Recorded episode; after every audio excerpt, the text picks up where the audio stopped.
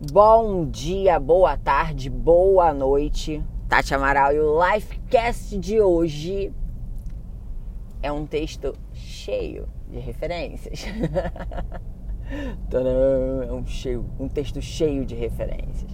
Esse texto é 2 Coríntios capítulo 3, que tem um versículo que eu gosto demais, demais, demais. Mas antes de falar dele, vamos falar um pouquinho desse capítulo é, onde Paulo escreve né, a igreja de Corinto, é a segunda carta de Paulo à igreja de Corinto, e ele fala acerca de não estar mais com o rosto tampado diante da glória de Deus quando nós refletimos a glória de Deus.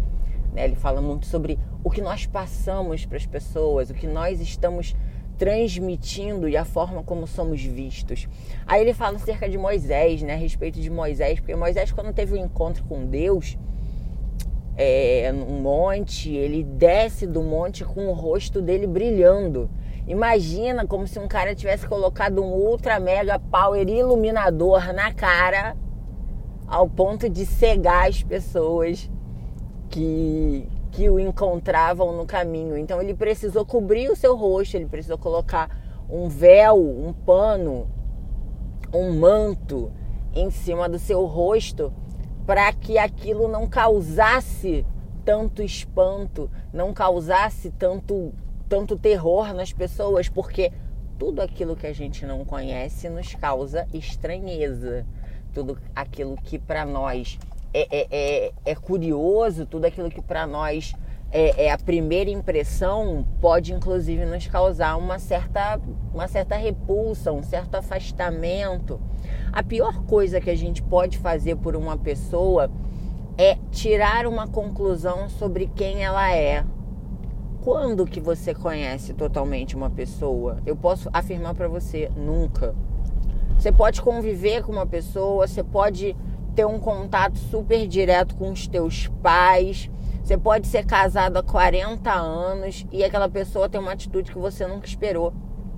Não necessariamente de forma negativa, tá?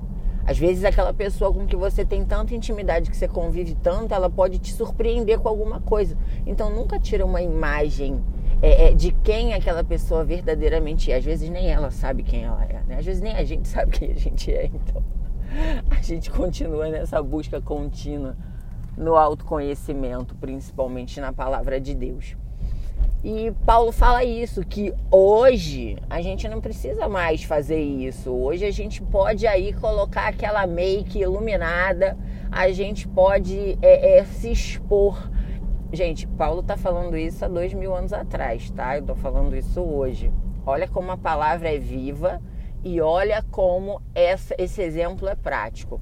A gente pode hoje é, brilhar, a palavra pode refletir no nosso rosto, a gente pode, através dos nossos atos, a gente pode, através das nossas escolhas, das nossas postagens, a gente pode, através das nossas redes sociais, eu aqui, através das minhas redes sociais, brilhar, resplandecer a Deus através de nós você não precisa mais ter vergonha de falar de Deus. Você não precisa mais ter vergonha de ter que seguir um padrão. Ah, mas eu tenho tatuagem. Ah, mas eu tenho um cabelo com corte diferente. Ah, mas eu me visto de forma diferente. Ah, mas eu sou não convencional. Olha aqui, meu amor. Não tem mais essa. Não tem mais regra. Não tem mais convenção. Quem decidiu que tem que ser A, B ou C ou daquela forma para poder falar de Deus? Quem foi que decidiu que tem que ter cabelo na cintura, que tem que ter saião lá no pé, que tem que ter blusa cobrindo até a, a o teu punho, não pode aparecer, tem que aparecer só a pontinha do dedo. Aí o dedo não pode ter esmalte, não pode estar pintado. Gente, para. Quem vive assim e é feliz assim, tá tudo bem. Mas você não precisa mais seguir um padrão convencional, aquele modelo para poder falar do amor de Deus. Você não precisa mais seguir aquele padrão. Você não precisa mais cobrir o seu rosto quando você está resplandecendo a palavra de Deus em você. E uma parte que ele fala que é sensacional, cara, que é a, a, a, o versículo que eu sou apaixonada há muito tempo e hoje eu tive a oportunidade de estudar nele. É que o Espírito de Deus é liberdade.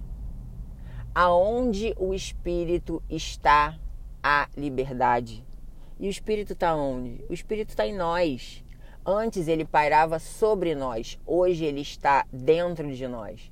E se o Espírito, que é a liberdade, que nos confere liberdade, ele está dentro de nós, você está esperando o que para ser livre? Você está esperando o que para usufruir com responsabilidade dessa liberdade?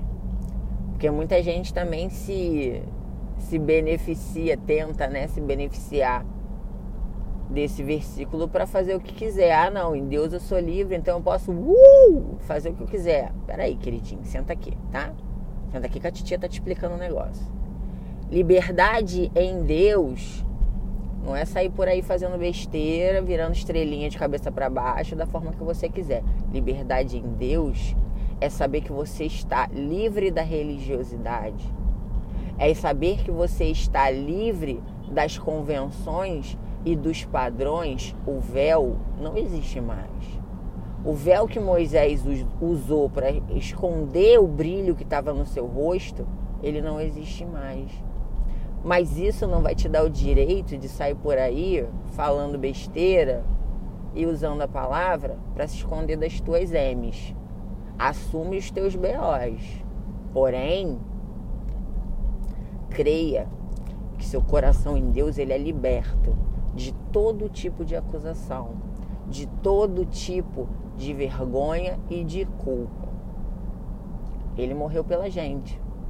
E se ele fez isso, não foi para que simplesmente a gente agisse como a gente quisesse, é que a gente valorizasse tudo que ele fez e vivesse para isso, para essa missão e com essa função e não para ser escravo da religião. Mas esse é papo para um outro dia. Tem gente que ainda não está preparado para isso. vamos que vamos! Sextou, bebê! Sextou!